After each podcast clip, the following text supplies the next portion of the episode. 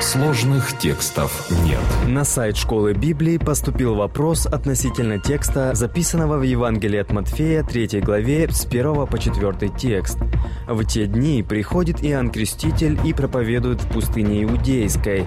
Сам же Иоанн имел одежду из верблюжьего волоса и пояс кожаный на чреслах своих, а пищей его были акриды и дикий мед.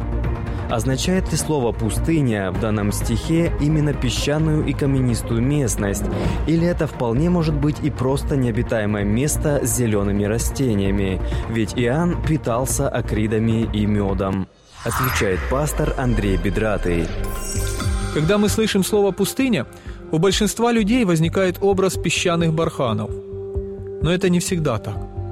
Самая большая пустыня на Земле – это Антарктида – она же, несмотря на миллиарды тонн снега и льда, признана одним из самых засушливых мест на планете.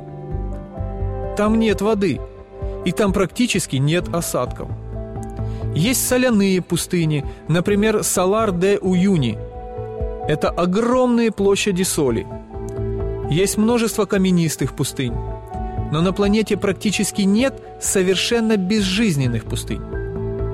Иудейская же пустыня также очень интересна.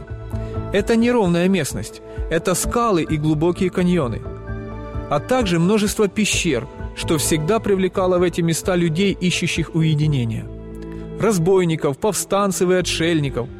Здесь, например, прятался будущий царь Давид от преследовавшего его царя Саула. Из-за огромного количества пещер здесь почти невозможно обнаружить беглеца. Но она, как и все другие пустыни, не является абсолютно безжизненной. Сухой она бывает только с мая по сентябрь. В сезон же дождей по оврагам бегут бурные потоки. Пустыня оживает. Так как здесь выживают только те растения, которые могут быстро вырасти, отцвести и отсеяться, она оживает практически на глазах. За несколько дней после дождя безжизненная пустыня превращается в буйно цветущий оазис – так что это только так кажется, что пустыня мертва. Жизнь просто затаилась до следующего дождя. Кроме того, в этой пустыне встречаются источники, которые бьют из земли.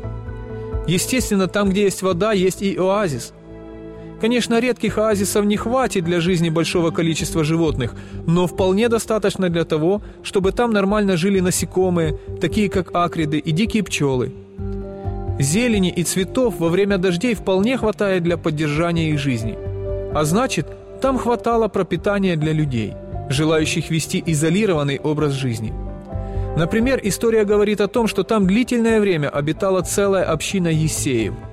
Интересно, что вот эту способность безжизненной пустыни при появлении воды молниеносно превращаться в пышно цветущее место использовали пророки – Этой особенностью пустыни они иллюстрировали влияние Святого Духа.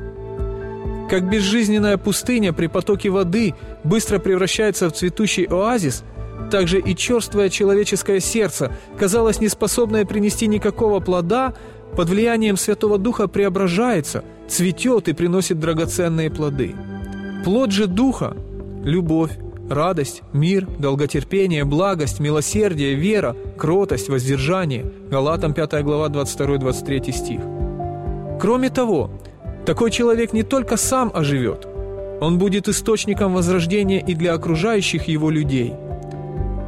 В последний же великий день праздника стоял Иисус и возгласил, говоря, «Кто жаждет, иди ко мне и пей. Кто верует в Меня, у того, как сказано в Писании, из чрева потекут реки воды живой. Сие сказал он о Духе, которого имели принять верующие в Него. Господь готов совершить это чудо в жизни каждого, приходящего к Нему.